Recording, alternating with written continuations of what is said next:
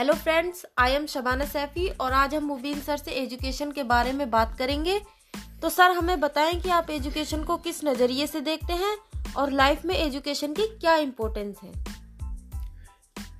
देखिए बेसिकली जो education student के ट्रू एसेंस को डेवलप कर सके और उनकी क्रिएटिविटी को एक नई ऊंचाई दे सके, वही ट्रू एजुकेशन है।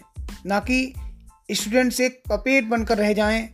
Education means whole development of particular being education means nourishment of the students mentally physically spiritually and emotionally as well as socially okay आजकल स्टडी में बच्चों का डिस्ट्रक्शन बहुत बढ़ता जा रहा है। ऐसा क्या होना चाहिए कि स्टूडेंट्स पढ़ाई में इंटरेस्ट ले? देखिए टेक्नोलॉजिकली जो डेवलपमेंट हुआ है, खासकर electronic devices like mobile and internet TV इसके एक तरफ़ फ़ायदे भी हैं। और अगर इसका मिसयूज़ किया जाए तो ये डिस्ट्रक्शन का मेन कॉज बन जाता है। मींस अगर हम इसका यूज़ लॉजिकली करें, ना कि इमोशनली तो ये वरदान है। वरना इसी का स्टडी पर बहुत बुरा प्रभाव पड़ता है। पहले जब ये सब चीज़ें नहीं थी तो स्टूडेंट्स के पास खुद को एंगेज करने के लिए या तो स्टडी थी या फिर मेनली आउटडोर गेम्स जो कि दोनों ही फ़िज़िकल एंड मेंटल डेवलपमेंट के लिए बहुत ही ज़रूरी हैं। और आज जो हम देखते हैं, ज़्यादातर टाइम बच्चे फेसबुक व्हाट्सअप इंस्टाग्राम और बहुत सारे इसी तरह के सोशल ऐप्स में बिज़ी रहते हैं। बहुत टाइम ख़राब करते हैं, बर्बाद करते हैं, जो कि एक नॉन प्रोडक्टिव टाइम साबित होता है।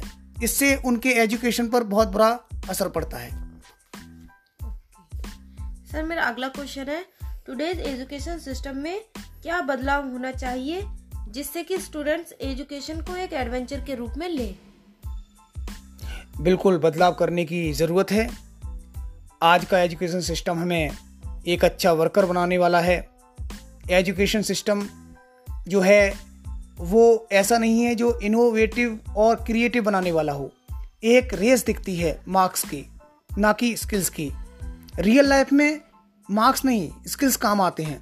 लेकिन जो स्कूल्स में देखा गया है, वो सिर्फ़ मार्क्स की एक दौड़ है और उसमें बच्चे इतने ज़्यादा पजल फील करते हैं कि उनका मन उनसे पढ़ाई से दूर हटता जा रहा है।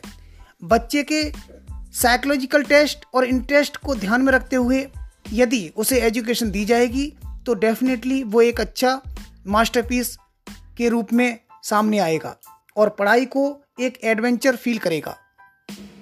ओके यानी कंक्लूजन में हम कह सकते हैं कि अगर बच्चे के इंटरेस्ट और साइकोलॉजी को समझते हुए उनके एजुकेशन को प्लान किया जाए तो बच्चे डेफिनेटली बहुत अच्छा कर सकते हैं।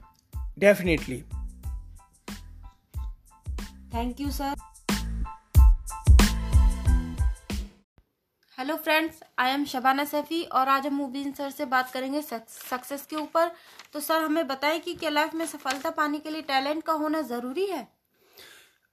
नहीं, ऐसा बिल्कुल भी नहीं है। टैलेंट का मीनिंग ही अलग है। टैलेंट का मीनिंग होता है कि बचपन से जो बच्चे में क्वालिटी होती है स्किल होता है, उसे सिखाया नहीं जाता टैलेंट को, वो बचपन से ही होता है। टैलेंट का होना बिल्कुल ज़रूरी नहीं है। बहुत कम परसेंटेज ऐसा है जो टैलेंटेड बच्चे होते हैं। बाई बॉर्न अच्छा कुछ एक फ़ील्ड में बहुत अच्छे होते हैं, लेकिन स्किल्स का होना ज़रूरी है। स्किल्स जो है डेवलप किए जा सकते हैं टैलेंट डेवलप नहीं किया जा सकता। तो स्किल्स को सीखा जा सकता है। स्किल्स का होना ज़रूरी है। और बहुत सारे टैलेंटेड लोग ऐसे भी देखे गए हैं जो नाकामयाब हैं और स्ट्रगल करते हुए पाए गए हैं। बहुत बहुत ज़्यादा ऐसा होता है टैलेंटेड पीपल ज़्यादा अच्छा नहीं कर पाते हैं। और एक ज़्यादा टैलेंटेड जो नहीं है लोग, वो काफ़ी कामयाबी की तरफ़ बढ़ते हुए देखे गए हैं। इसका रीज़न ये है कि स्किल है उनके अंदर, स्किल्स डेवलप किए हुए हैं। टैलेंट का मीनिंग अलग है, स्किल्स का मीनिंग अलग है। टैलेंट डेवलप नहीं किया जा सकता, स्किल्स को डेवलप कर सकते हैं, ये ज़रूरी है। लेकिन इसी के साथ जो लोग मैनेज करते हैं उन लोगों को जो टैलेंटेड हैं, वो और और आगे बढ़ते हैं। लेकिन पर्टिकुलर उनमें टैलेंट नहीं होता है लेकिन वो टैलेंटेड पीपल को मैनेज करना आता है उन्हें। जैसे हम इस में एग्ज़ाम्पल लें तो हम कह सकते हैं आपका एंड्रयू कार्नेगी स्टील कंपनी के बहुत बड़े मालिक रह चुके हैं अमेरिका में। और और आप हेनरी फोर्ड फोर्ड कंपनी के मालिक जो कार कंपनी है। तो ऐसे लोग इनमें ज़्यादा टैलेंटेड नहीं था स्किल्स नहीं थे ज़्यादा, लेकिन इन्हें टैलेंटेड पीपल को मैनेज करना आता था। इस वजह से ये इतनी कामयाबी पाए।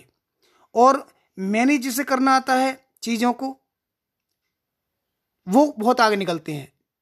जिन्हें टैलेंटेड लोग हैं, लेकिन मैनेज करना नहीं आता टैलेंट को भी और लोगों लोगों को भी और खुद को भी तो वो कामयाब कभी नहीं हो सकते। मैनेजमेंट ज़रूरी है, खुद का भी और लोगों का भी। कुछ लोग टैलेंटेड होते हुए अपनी पूरी लाइफ स्ट्रगल करते हुए देखे गए हैं लेकिन दूसरी ओर, उससे कम टैलेंटेड लोग कामयाबी की ओर बढ़ते देखे हुए गए हैं। ऐसा क्यों है? देखिए, कामयाबी के लिए ज़रूरी नहीं है फेल ना हो। फेलियर एक रूट है, रास्ता है कामयाबी का। फेल होना ज़रूरी है लेसन्स हैं फेल फेलियर नहीं है फेलियर कोई होता ही नहीं है। देर इज़ नो फेलियर ना? There are lessons different lessons many many lessons you learn from your failure तो फेलियर का नाम नहीं लें आप फेलियर कोई नहीं होता, बस लेसन होते हैं लाइफ में जो वो फेल होने के बाद अगर हम उसको सीख के रूप में लें तो वो लेसन है, और फेलियर के रूप में लें तो वो फेलियर है। लेकिन अगर हम बच्चे को देखें, बच्चा भी चलना सीखता है, कई एक बार गिरने के बाद।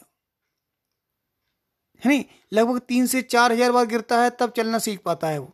अगर हम उसे कहें, उससे अगर ये कहें कि भाई हम अपने मन में सोचें कि अभी नहीं चलने देना ऐसे जब बड़ा हो जाएगा, तब चलेगा बच्चा हमारा। अभी अभी छोटा है, उसे चलने ना दें, गिरने ना दें, यानी कि फेल ना होने दें। तो आप देखेंगे कि आपने एक साल बाद उसे खड़ा किया और चलने की कोशिश करवाई तो वो चल नहीं सकता, खड़ा भी नहीं हो सकता। और दो अगर आपने पाँच साल तक इसे चलने नहीं दिया बच्चे को और एक बार भी नहीं गिरने दिया तो वो नहीं चल सकता पाँच साल में भी, दस साल में भी नहीं चल सकता। दस साल तक बच्चे को चलाया ना जाए, बिना गिरे हुए। गिरना ज़रूरी है चलने के लिए। ऐसे ही कामयाबी के लिए फेल होना ज़रूरी है, ये लेसन्स हैं। है नहीं जैसे बच्चा बार बार गिर के संभलता है, ऐसे ही बार बार फेल होने के बाद कोई व्यक्ति सफलता की मंजिल चढ़ता है।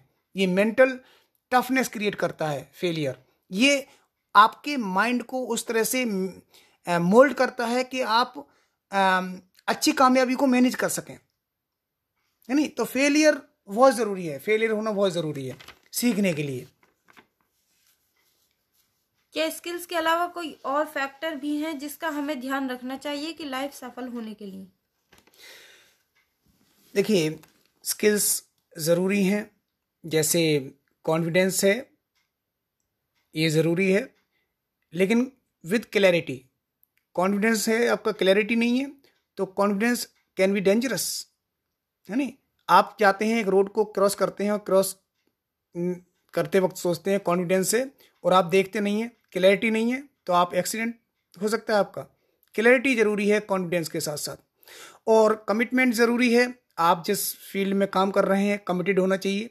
और कंसिस्टेंसी तो इसका मेन मेन आपका रीज़न है कामयाबी के लिए। मेन फैक्टर है। कंसिस्टेंसी लगातार टेनेसिटी और ये स्पेसिफिक गोल की तरफ़ होना चाहिए। मतलब आपका पर्टिकुलर गोल होगा, आप उसी गोल की तरफ़ लगातार अपने को टाइम को और खुद की एनर्जी को इन्वेस्ट कर रहे होंगे तो आप डेफिनेटली कामयाब होंगे। और रही बात दूसरे फैक्टर की, दूसरा फैक्टर जो है, एक और है एक पहलू कामयाबी का, जिसकी वजह से लोग नाकामयाब हो जाते हैं। वो है आपका इंटरनल प्रोग्रामिंग आपकी विचारधारा, आपकी इंटरनल विजुअलाइजेशन आप किन वर्ड्स का यूज़ करते हैं डेली लाइफ में? नेगेटिव वर्ड्स का यूज़ करते हैं पॉजिटिव वर्ड्स का यूज़ करते हैं। आप कंप्लेन करते हैं या रिस्पॉन्सिबल बनने की कोशिश करते हैं? है नहीं? कंप्लेन ज़्यादा करने वाले कभी कामयाब नहीं हो सकते और जो रिस्पॉन्सिबल होते हैं, वो कामयाब होंगे ही होंगे। रिस्पॉन्सिबिलिटी लेना खुद की कामयाबी की और नाकामयाबी की, जो ये समझते हैं कि हम कामयाब हैं तो अपनी वजह से होंगे और नाकामयाब हैं तब भी खुद की वजह से होंगे, कोई दूसरा रिस्पॉन्सिबल नहीं होगा। तो ये दूसरा फैक्टर जो हमने बात करी थी अभी, वो एक डिफरेंट डायमेंशन है, वो है सोच का। अगर आपकी नेगेटिविटी आपके ऊपर हावी है, आप बहुत टैलेंटेड हैं, आप में स्किल्स बहुत ज़्यादा हैं, आपका कम्युनिकेशन स्किल्स बहुत अच्छा है, लेकिन आपकी विचारधारा, आपका इंटरनल जो प्रोग्रामिंग है वो आपकी नेगेटिव है। तो आप देखेंगे कि कामयाबी आपसे दूर भाग रही है, आप कामयाबी की तरफ़ दौड़ रहे हैं, लेकिन कामयाबी नहीं मिल रही है। लगातार कोशिश करने के बावजूद भी, फिर हम सोचते हैं, ये हो क्या रहा है? कुछ लोग ऐसे होते हैं, कम एफर्ट्स में भी बहुत ज़्यादा उन्हें अपॉर्चुनिटीज़ मिलती हैं, बहुत सारे ऐसे चांस मिलते हैं कि कामयाबी की सीढ़ियाँ चल, चढ़ते जाते हैं वो, और बहुत रैपिडली ग्रोथ होता है उनका। और कुछ ऐसे होते हैं स्किल्स जिनके अंदर होता भी है, लेकिन वो लगातार नाकामयाबी की तरफ़ अपने को देखते हैं। इसका इंटरनल फिनोमिना है कि आपकी वर्डिंग क्या है, आपकी प्रोग्रामिंग क्या है, आपकी थॉट प्रोसेस क्या है, आपका मेंटल एप्टीट्यूड क्या है मेंटल एटीट्यूड क्या है आपका, और आप आप किस तरह की प्रोग्रामिंग अपने ब्रेन में लगातार जारी रखते हैं। मतलब ये आपका ब्रेन जो है लगातार, ये मशीन है थिंकिंग मशीन है, जो लगातार कुछ ना कुछ सोचती है। आप जब जागते हैं कॉन्शियसली तो कुछ ना कुछ विचार आपके माइंड में रहता है। और एक विचार के बाद दूसरा विचार आता है, फिर उसके बाद तीसरा विचार आता है। तो विचार पे आप अगर देखेंगे तो लगातार किस टाइप की आपके अंदर जो थॉट प्रोसेस है वो किस टाइप से हो रही है, उस पर गौर करने की ज़रूरत है। उस पर अगर आप एक दिन भी गौर करते हैं, हर एक विचार पर तो गौर नहीं कर सकते, लेकिन आप फीलिंग पे गौर कर सकते हैं, है नहीं? फीलिंग से आप जान सकते हैं कि आपका जो थॉट प्रोसेस है वो नेगेटिव है पॉजिटिव है। अगर आप अच्छा फील करते हैं पूरे दिन में तो आपका समझो थॉट प्रोसेस बहुत पॉजिटिव है। अगर आप बहुत अच्छा फील नहीं करते बुरा फील करते हैं तो आपके विचार आपको नेगेटिव बना रहे हैं। यानी कि फीलिंग पर गौर किया जा सकता है थॉट्स पर गौर नहीं किया जा सकता। तो फीलिंग को आप पह, पहचानें कि आप कैसा फील कर रहे हैं। आप कितना अच्छा फील कर रहे हैं। तो फीलिंग का बहुत बड़ा एक रोल है कामयाबी में। अगर आप की प्रोग्रामिंग बेहतर होगी पॉजिटिव होगी तो अच्छा फील करेंगे आप। मतलब थॉट्स जो आपके ब्रेन में आते हैं, वो फीलिंग को इफ़ेक्ट करते हैं। मतलब थॉट्स से फीलिंग बनती है और फीलिंग से आपका एक्शन चेंज होता है। तो ये ये जो सीरीज़ बनी हुई है, जो इंटरनल है है नहीं? जो दिखाई नहीं देती, ये आपका जो आउटर वर्ल्ड है this is the reflection of your internal world आपके अंदर का, अंदर की दुनिया कैसी है, आपके विचारों की दुनिया कैसी है, वही आपको बाहर दिखेगा। आप आप नाकामयाब हैं, आप परेशान हैं, ये बाहर नहीं, ये आप अंदर है। थॉट प्रोसेस का रिफ्लेक्शन है। आपकी बाहर की दुनिया, आपकी अंदर की दुनिया का एक प्रतिबिंब है। अगर बाहर आप देख रहे हैं अपने चारों तरफ़ नाकामयाबी तो इसका मतलब है आपके थॉट प्रोसेस में कोई कमी है। आप टैलेंटेड हैं, आप स्किलफुल हैं, लेकिन उसके बावजूद भी कामयाबी नहीं मिल रही है तो आप अपने थॉट प्रोसेस पर प्रोसेस को एक बार आप गौर करें। कि हमारी विचारधारा पूरे दिन में किस तरह की रहती है और हम किन शब्दों का यूज़ करते हैं। हम जिन शब्दों का यूज़ करते हैं, वही लॉ ऑफ़ अट्रैक्शन के थ्रू जो लॉ ऑफ़ अट्रैक्शन कहता है, जैसे हमारे विचार होंगे, वैसे हमारी लाइफ में आगे रियलिटी में वही हमें दिखेगा, वही हमें मिलेगा। वैसे ही हमारे सर्कमस्टेंसेस होंगे, वैसे ही लोग मिलेंगे। आपका यही कहते हैं ना, जो हमने सोचा है, वही पाया है। जो हमारी विचारधारा होगी, उसके अकॉर्डिंग हमें मिलेगा। ये हमारा इंटरनल फिनोमिना भी है। मतलब कामयाबी के लिए ये पहलू ऐसा है जिस पर लोग गौर नहीं कर पाते, इतना इतना बिज़ी रहते हैं अपने एक्शन में, अपने एफर्ट्स में। लेकिन इंटरनल फीलिंग को आप पहले देखें। अगर उसे आपने इग्नोर कर दिया तो आप चाहे कितने भी आप कोशिश कर लें, कितना भी आप एफर्ट्स लगा लें और कितना भी आप टैलेंटेड हो, कितने भी स्किल्स हो आपके अंदर कामयाबी नहीं मिलेगी आपको। इसका मतलब है पूरा डायरेक्ट जो है, जो रिलेशन है, वो आपका थॉट प्रोसेस का है फीलिंग्स का है।